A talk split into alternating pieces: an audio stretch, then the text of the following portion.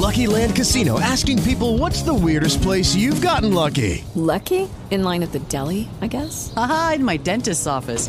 More than once, actually. Do I have to say? Yes, you do. In the car before my kids' PTA meeting. Really? Yes. Excuse me, what's the weirdest place you've gotten lucky? I never win and tell. Well, there you have it. You can get lucky anywhere playing at LuckyLandSlots.com. Play for free right now. Are you feeling lucky? No purchase necessary. Void where prohibited by law. 18 plus. Terms and conditions apply. See website for details. Blog Talk Radio. Welcome to the Pond Hunter broadcast from the Under the Sea radio show on Blog Talk Radio.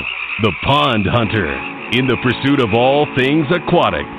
Take a look into the world of koi ponds, water gardens, and the lifestyles of the aquatically obsessed.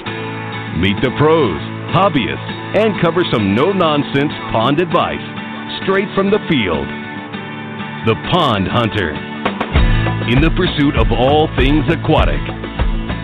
Here's your host, koi pond and water garden expert, Mike Gannon. Hey, everybody. Welcome, everybody. Welcome to the Pond Hunter Radio broadcast, episode 45. I'm your host, Mike Gannon, and I'm very psyched for this episode. I have a guest who is something of a legend in the pond world here in the States. Him and his wife, Anita, are owners of Nelson Water Garden uh, out in the Lone Star State. And um, he, Rolf Nelson is going to be coming on and joining me. Hey, Rolf, are you on the line? I'm here, Mike. Good to be with you. Great. So glad to have you here with me. I really appreciate it. And um, how are things out there in, in Katy, Texas?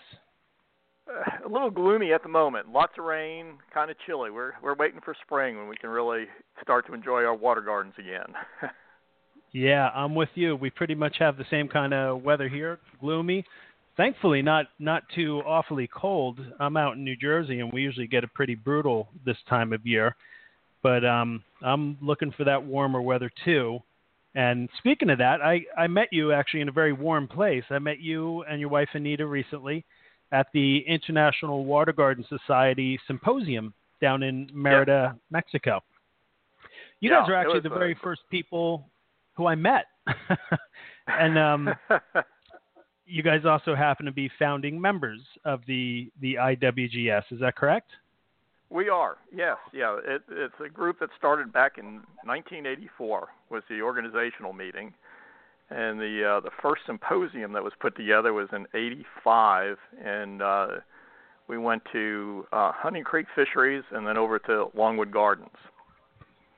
Ah, yeah. So it's it's been around for for a while, and that was that was a great event. The Yucatan is a very interesting place, and I'd actually like to talk more about the IWGS in in just a little bit, so we can give kind of the listening listeners a better idea of what exactly that is. Um, okay. But your your experiences in the water gardening profession um, have spanned many decades um, and has taken you places all around the world. But what actually got you into water gardening? Um, I was always attracted to water. I loved to fish from the time I was really, really young. My I remember an earliest memory or one of these family stories that just imprints in your mind when you're young. You know, my dad and grandfather tied me to a pier in uh, Montauk to go fishing when I was like three years old, and right. it stuck.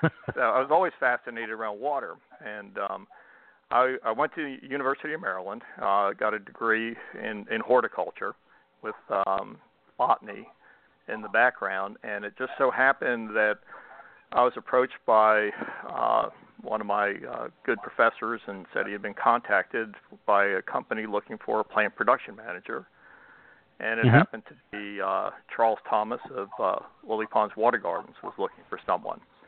Yeah. And- okay.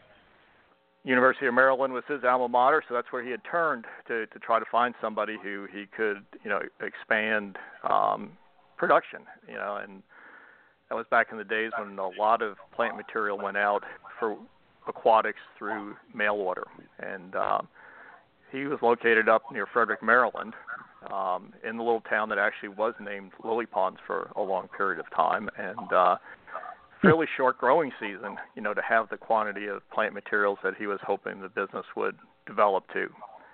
So Okay. the professor approached me. Um, I was interested, went and interviewed, and um, that started my, you know, real passion, I guess, with water gardening. That was 1977.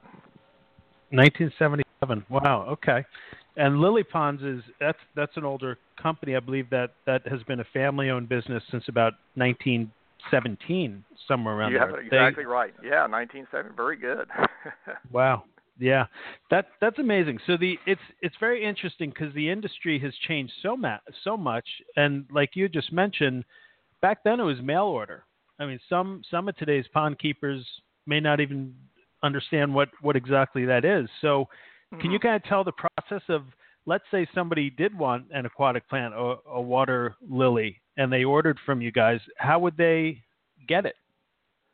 Yeah, um, just about everything was produced in, in earthen ponds at that point in time. It was real a field culture type of a thing, and uh, there were catalogs that were out there. The, the catalogs, I think, in the U.S. anyway, went back into the late 1800s with aquatics, and um, so someone would would order a variety of uh, of water lily, and uh, you would go out into the with hip boots on wade out into this earth bottom pond and pull the plant, you know, manually up out of the uh, the ground. Yeah. Uh, prune it, you know, get the soil off it, prune it up a little bit, and then they were packaged in uh, wet newspaper with uh, just a plastic liner around it, and then you know put in a corrugated box, and then shipped out in you know the most efficient manner that they could. Uh, early on, that would have been you know through the postal service, and then you know as UPS Yeah. services came on, you know with uh, faster deliveries and so forth, they the vast majority of plants for you know many years went uh, UPS. But fish Yeah. were also shipped the same way. You know they were uh, most early water gardeners got their got the fish for their ponds through uh, through mail order. Yeah. So I, I love that. Like that that to me Yeah. is it, it's amazing and and the um the mail order industry was so huge and it was it was actually a, a tremendous way for our water garden industry to grow. It was very busy. There there I mean you were at Lilypons. There were some other I think large distributors in the country there as were well. a handful I of mean, others. Yeah, we, we had Slocum Water Gardens out of Florida. Um, Yeah. Trickers in New Jersey, your home state. And, Yeah. uh, which is now uh, Waterford, you know, after it's sold. Right. And um, then Trickers was also in Ohio, uh, Independence, Ohio, near Cleveland. And on the west Yeah. coast, you had Van Ness. And on Long Island, you had uh, Scherer and Sons. Yeah. It's And amazing. In the Midwest, uh, I just remembered there was uh, um, Bee Fork Water Gardens, Okay. which is not Yeah. known by all that many folks, but uh, they did mail order in the uh, outside of St. Louis. Okay. Yep. Interesting. And so, how long were you with Lilypons? You you went there in '77 after you you got out of school. Um, yeah. How long were you well, uh, A little bit of a story to that. I got, I got really fortunate. Um, we Charles was really trying to expand the business, and he was really starting to advertise it a lot more and and grow it beyond the fisheries. It, it its old na- its former name was Three Springs Fisheries. It did predominantly goldfish sales, and uh, he saw had a vision that the aquatic plants were going to be the dominant part of the business, and we looked for properties and um, everything pointed toward Houston, Texas back then. Late 70s, every Wall Street Journal business magazines that you picked up, Houston was the go-to place. It was growing rapidly, and it was far enough south. So um, we found A longer growing season. much longer growing season. Found property west of Houston, a small town, the name of Brookshire, and um, he needed somebody to go down and build ponds and stock them with plants and and start a business. And at 22, I had a fabulous opportunity. Left uh, the East Coast on uh, January 1st, 1978, and Oh, okay. headed south. Wow. And so with them for 19 years, and then had the opportunity to uh, move on and and and Nita, my wife, I you know started Nelson Water Gardens, and we celebrate our 20th anniversary this year. Wow! Uh, Congratulations. well, thank you. Yeah, yeah. You made it past the three-year mark. yeah, thank you. As have you. yeah. That's great. That's great. So now yeah. you're you're the owner proprietor Nelson Water Gardens, which you know in the industry I think you know most people have heard of Nelson Water Gardens. Um, so tell me about that a little bit. You, it's it's a family run operation. You already have a, if I understand correctly, a second generation um, as part of the operations down there. Yes, yeah. Very fortunate and, um, we do. Um, my uh, my son Peter uh, has been with us, and uh, he runs our design build uh, branch of the of the business. And um, he's got a good vision. He's very talented in, in coming up with designs and is very creative. His background, he has a degree in landscape architecture from LSU, and mm-hmm. uh, and he has a team that that helps him, you know, go out and uh, we do predominantly residential, but uh, recently we've done a little bit more commercial and some uh, churches and some uh, restaurants and so forth with water features.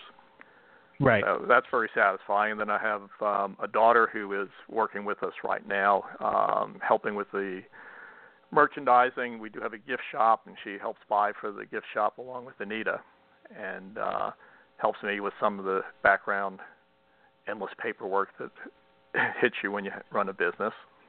Yeah. And uh, yeah two other daughters.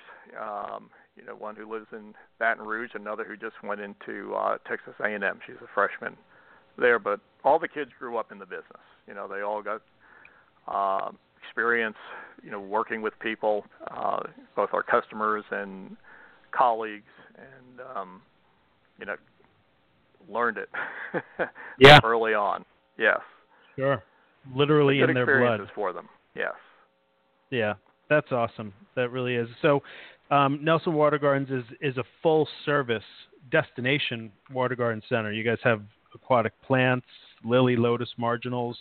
Um, uh, you have koi and goldfish. Do you carry other like critters and you know tadpoles and crayfish? Do you guys yeah, uh, kind of stock up? Yeah, we, we do the tadpoles. Um, we do a little native fish for folks that aren't interested in having the you know the larger goldfish in there and still need something for you know a little bit of insect control called a, a rainbow dace. Okay. Um, that works out very well, and uh, we we actually still grow our own aquatic crop. We we off-site. Our nursery is on the west side of Houston in a high growth community uh, called Katy, and uh, that's the retail site. And Peter also runs the design build out of that location. And then in our okay. rural home site, we actually grow the aquatic plants so that we have control over the quality of the of the materials that we have you know available to put out for sale. Right. So. Okay. I know you guys do seminars and workshops.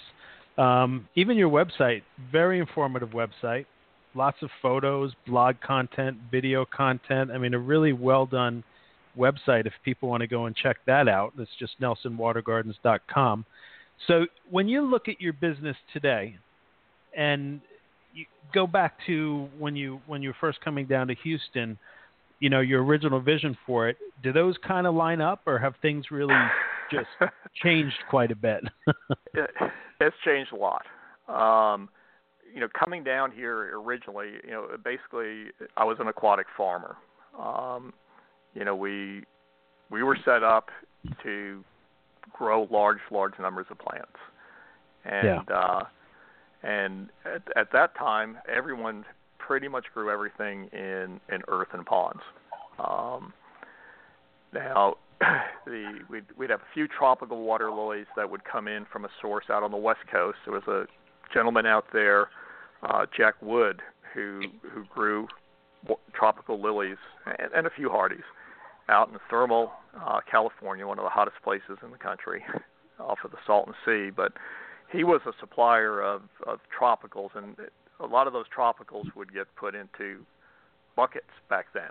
They really weren't. Nobody was making a pot for the aquatic industry. So you, you bought pails like you would, you know, use for a mop, right? or you use, you know, or you use dish pans, um, and and Yep. and so forth. And uh, but other than that, just about everything was grown, you know, in on either the pond banks, you know, for the shallow water plants, or out in earthen ponds. And it's changed now. There's very little production that's done in in open earth bottom ponds. Almost everything is done in containers at all the different growers, you know, around the country. And it's it's actually Okay. easier. It's like back then, you know, why didn't we think of it? Yeah. at that time. But Right. you you did what actually was an outgrowth probably of you know doing the fisheries uh, because you need big earthen ponds to grow large numbers of goldfish and koi. So you just made them shallower and grew your plants in in the shallower ponds. Right. So there's a lot of greenhouse production now, and there was virtually there was very little. You know, I think Trickers probably had some had some greenhouses, but most of the businesses didn't you know utilize greenhouse space way back in the 70s and so forth. So things Right. have changed in, in in that regard, and and I think all for the better. I think the quality of materials available to the consumer um, across the board is is more consistent and better, at least from you know the good suppliers. Right. Yep. Yeah, it's it's it's pretty interesting to hear you you know talk about how just really how things have changed. How mail order, although it has not gone away, um, is certainly not the um, major way to obtain materials and livestock and stuff like that. Um, so that's yeah, that's pretty cool stuff. Now, yeah, there's just so many more people that that are growing, you know, material, you know, all around the country, and you have local suppliers, which you know just didn't exist back then. Yeah. And you've been able to adapt. I mean, you're you're operating full strength in, in today's times where you you pretty much you have to have the website, you have to have, you know, these social outreach on on the internet and stuff like that. So it's it's definitely a testament to your brand that that you've been able to change with the times and stay relevant, which is really great. Um, and at the same well, that's time, another you- reason you- that you need young people in your business. yeah, yeah. uh, yeah, uh, they understand that a, a whole lot better than I do. So you, you have to kind of give them some free reign to help, you know, keep us current. You know, and uh, uh, I'm I'm glad that you feel that we've uh, we're achieving that. Thank you. Oh yeah, sure. No, th- thanks for doing it. I mean, we we need it in the industry. We do need more young people, for sure, in the industry. Um, you know, hopefully, we're going to see some people. You know, a lot of people coming into it to keep this this going. It, it's a pretty. I feel like we're very lucky doing what we're doing. Um, you know, to be able to make a living and support our families and everything, and do community outreach the way we do, um, with in this field. I, I love it. I just I Yeah, love you're it absolutely right. You know, you know, if you have a tough day and you think, "Geez, why do I do this?" and then you stop and think, you know, what else would you do? what would you enjoy more? Um, Right. You know, you, you, I think the folks that I know, you know, that that do what we do, you know, they're very passionate about it. They they get a real high from from staying with it. I mean, you're with nature. I mean, how how bad can that be? Exactly. It's funny because I feel like there's a common background with a lot of the people I speak with in this industry that as kids, they were into water as kids. They're hanging around around ponds and lakes and creeks. I mean, I know I was like that. I was always catching frogs and fish and skipping rocks. I mean, it it just never really left my my psyche and now I I do it for a living. Yeah, yeah. We were always looking for to do it. crawfish for bait. You know, we wanted to go fishing, so you're turning rocks and creeks for to to get bait. Yeah. So- yeah. um, let's talk about the IWGS, the International Yes. Water Garden Society, real quick. Yep. Again, you're founding member. Um, you've been there kind of from the launch of it. I'm sure that the IWGS has changed dramatically as well. Um, and it, it, it's interesting to me because it, it really uh, it it can take you all over the world if you're a member of it. I know you've you've had symposiums in Mexico, China, England. You have symposiums in different locations around the U.S. Thailand, France. Thailand. I mean, Canada. you know, some really cool places. Yes, yeah. I mean, it, it, it's a fabulous way to meet people, you know, from around the world to share your passion. Um, yeah. One of the big changes for it, it started out as the IWLS, which was the International Water Lily Society. So it was very much focused in the early days, you know, as a, as a plant-based society, like the Rose Society or a Daylily Society or, or whatever. And yes. then after a number of years had gone on, we just realized that it, it it really needed to encompass the greater aspects of of a water garden. Okay, that included a lot of plants beyond the the water lilies. Um, we, everybody within the early group always had the interest in all the other groups of plants, and we decided that the name was perhaps just a little bit too narrow, with just the you right. know water lily. Yeah. So um, yeah, uh, you know, this coming year, just as a, a little plug, the, uh, is going to be at Longwood Gardens, which has one of the most phenomenal collections of uh, water lilies and other aquatics to be seen anywhere in the world. I mean, I've been fortunate enough to to travel to quite a few places over the years, and and Longwood is just, you know, at the top of the list. It's just killer, you know, as far as yeah. the overall gardens and and even beyond the water gardens. If you know your listeners haven't been there, it's a bucket list place to go. Right. Um, yeah. So yeah, I am can't... very much looking forward to that. Yep. And I've I'm been there many times. to that too. And, and if you don't mind, I'll give a couple of other places in the country for people who are really into, you know, aquatics who would like to see really great displays. Uh, oh, Missouri yeah. Botanic um, is definitely a, a go-to place to see, you know, great okay. public displays of water lilies. And then right here in uh, in Texas, which is one of the biggest surprises I think to most folks in West Texas, the town of San Angelo is the most diverse collection of water lilies anywhere in the world. Um, wow, managed I didn't, by. Uh, yeah, you weren't aware. I was we not. did a no. symposium there in 2010, and we will probably okay. go back there in 2018.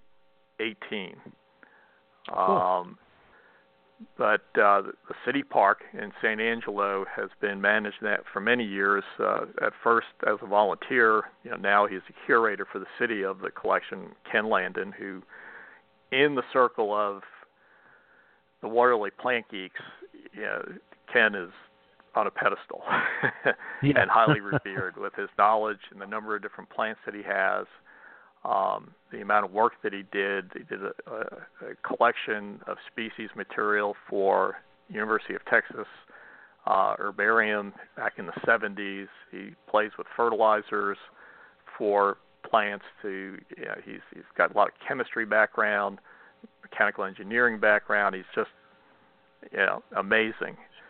Um, right. It's uh, International Waterlily Collection. I think the IWC, and it's worth a visit on uh, on your computers to to see what's going on out there. Wow, that's so cool. I got to check that out. That's great.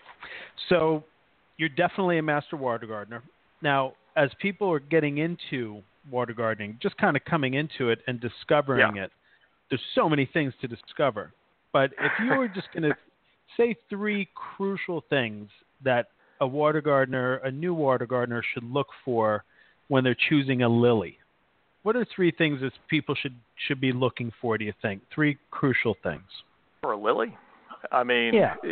the beauty of it is um, you basically pick a color that okay. you like. You know, as far as lilies are concerned, it, it, there's two broad groups of water lilies, and and, and this is a, a point that I think people need to to understand. There's there's a group that's called hardy, where the lily will go dormant, but is uh, going to come back each spring, you know, basically throughout the continental United States and even up into Canada for the vast majority of plants that would be considered a hardy water lily.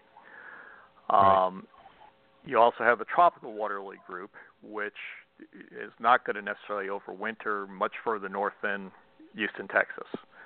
Um, okay. You know, where I'm fortunate where I am. You know, most folks their their plants will their tropicals will overwinter. So you have to make a decision. I mean, the, the tropicals offer a lot of things that the hardies don't. Typically, a lot more fragrance. The flowers stand much higher above the surface of the water. You get into your great blues and purples, although recently hybridizers are starting to be able to cross between the groups and get hardy tropicals in essence. Uh, you know that we have some darker, you know, purples and getting toward the blues on plants that have more hardiness. But yeah. still, the majority of material out there in the marketplace are going to fall into the group of tropical or hardy. Um, but I know a lot of northern water gardeners who will replant a tropical water lily in their water garden every single year because of what the performance of that plant is. They they produce so many more total flowers during the course of the growing season, and you get into other colors.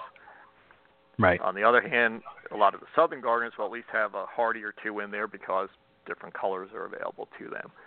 So okay. there's some decision making to you know as to what you might stock in there, and then obviously the amount of space that you have. Um, you know, I kind of like a pond that has maybe you know 60% coverage, you know, with water lily leaves, so that you okay. have open water areas to get reflections and see the ripples on the water and see your fish swimming around.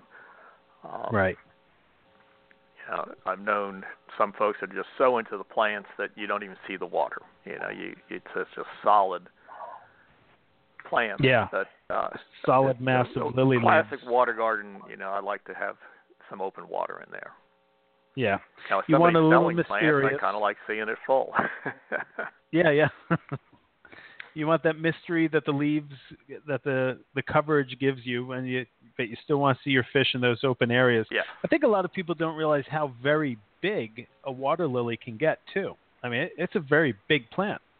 It can they take can up a lot be. of you know there there are footage. there's a there's a handful of miniature varieties you know for folks with you know a very small space uh, say a, a kettle you know, a whiskey barrel or something sized pond there are some true miniatures and the the true miniatures are going to come from the hardy group um the only downside of those is they're open for only a few hours a day they're not open as long as a lot of your other varieties but then you Right. can get into some of the big day blooming um, tropicals and, and then the night bloomers where you can have individual leaves that are 18 to even 24 inches across. Um, Yeah. You know, huge, beautiful leaves. Oh, yeah. Um, and you know, I usually I used to grow plants in earthen ponds, and I could have a 30 foot wide pond and have a night bloomer planted in the middle and have leaves touching the banks on either side. It's Um, awesome. so it, it- yeah, you, you they're not going to grow as large as that in the containers that we're going to use in our ponds, uh, but that's the potential of some of these plants. Yeah. The other point that I might have for somebody that's uh, deciding on plants is, um, uh, uh, if you have the space, use as large a container as you can handle, so that you can actually have a plant that is as spectacular as possible for you, um, as far as the size of the flowers and even will impact the number of flowers that you might get on on a number of varieties. And then also they're they're heavy feeders. Um, water lilies consume a lot of nutrients. The old leaves get pushed to the outside edge of, of a water lily's growth circle, and they Mhm. start to deteriorate, and you pinch them off, and then there's new leaves coming on continually, and the plant uses up a lot of nutrient to uh, to perform at its best. So they, Yeah. uh, we do fertilize on a regular basis. And the further south you are, typically the more fertilizer you need. And Right. um, down here, we need to repot our, our our water lilies every single year into fresh soil. Um, so there's just so much root mass that's in uh, the container through the winter that decays that you need to have fresh soil. As you get Yeah. to some of the northern areas, you know, you might get two years. And the old English books on water gardening all say that you can go two to three years between, you know, replanting your your water lilies, but it doesn't work in a lot of the U.S. We're just, you know, too warm, too long of a growing season to get by Yeah. with that. And I think that's kind of a, a chronic issue that a lot of water gardeners struggle with, maybe just because of lack of information or, or seeking out the information. But I see that a lot where it's a chronic condition where people keep their lilies in very small containers. I mean, like Mhm. eight inch containers, 10 inch containers, and um, essentially try to have a successful lily and, and don't even consider repotting it. So Right, that, that and is, a lot that, don't fertilize either. They don't get the you know the the information, and um, yeah, you know, we can we can do fairly well with a lily for one season in a 10 inch diameter pot as long as it's getting consistent fertilization. Um, okay. And when we move to a pot that, because there are some industry aquatic pots now, and one happens to be 10 inches across, about a, it's about seven quarts of soil in there. Then it jumps up to a 16 inch diameter container, and, and you just get spectacular plants in a 16 inch diameter container. Yeah. Um, holding 19 quarts of soil, the, the the plants are just wow. And then if you can go larger than that, you can start to push closer to botanic garden style, you know, plant. If you have a large pond, you know, right. build a bigger pot so that you can really throw some uh, some plants that are just jaw dropping. I mean, they're they're just yeah. really that spectacular. That's what I'm going to be going for. I I moved um, last year, so I'm actually pondless right now. okay, but, uh, well, you got to rectify that. I'm gonna be building a, a new pond this uh, this year. The, you know, once the season, once the weather kind of gives a little bit. But um, yeah, I'm gonna try to get some big. It's going to be a big pond. I can't wait to get some big plants in there. Uh, Fantastic. I just, yeah, I'm so looking forward to it. So, yeah, it's really cool. So, I want to thank you so much for spending some time with me and sharing your experience as a, a, master water gardener, and thanks what you do for the industry, the hobby, the lifestyle, the whole deal. Um, can we remind everybody where they can find you and get in touch with you? Your your website, your phone. Yes, it'll be nelsonwatergardens.com, and our phone is two eight one three nine one four seven six nine. And uh, we, as Mike mentioned kindly for us, we do have a lot of information just posted on on our website, and you know, hopefully that can be real helpful to a lot of you. Yeah, yeah, you got a great website. I highly recommend it as a resource for anybody out there, um, even if you're not in the Katy, Texas, or Houston area. Tons of great information on there, videos, blogs, the whole deal. And of course, um, there's a website for the International Water Garden Society is the iwgs.org. Um, and uh, I look forward to seeing you out there. I'm going to uh, hopefully attend again this year at the IWGS. And if I'm ever in the Texas area, I plan to come and see you, Rolf. Well, great. You're always welcome. Well, thank you so much. And uh, again, thank you for joining um, the podcast. And I look forward to speaking to you in the future. Okay. Thanks, Mike, and have a great spring. You too. Thanks so much. Okay. Bye bye. That was Rolf Nelson, everybody, from Nelson Water Gardens, also a founding member of the International Water Garden Society, and all around water gardening champion. That was great to have him on as a guest. And I thank all you guys for being here and listening. I'm your host, Mike Gannon. My company is Full Service Aquatics, located in New Jersey. And we are a water garden and pond company. We design and install, service, and maintain water gardens, koi ponds, and water features of every type. The website is fullserviceaquatics.com, and you can find more Pond Hunter on YouTube, Twitter, Facebook. Come say hey. Give me a rating or a review, damn it. And uh, we will see you next time on the Pond Hunter radio broadcast. Take care, everybody. You have been listening to the Pond Hunter radio broadcast on Blog Talk Radio with your host, Mike Gannon, the Pond Hunter. In the pursuit of all things aquatic, broadcasting Wednesday nights on Blog Talk Radio. The Pond Hunter, keeping it pondy for the aquatically obsessed. Yes, yes, the aquatically obsessed, keeping it pondy, everybody. Take care. We'll see you next time. Be good to each other and share the water gardening lifestyle with those that you love.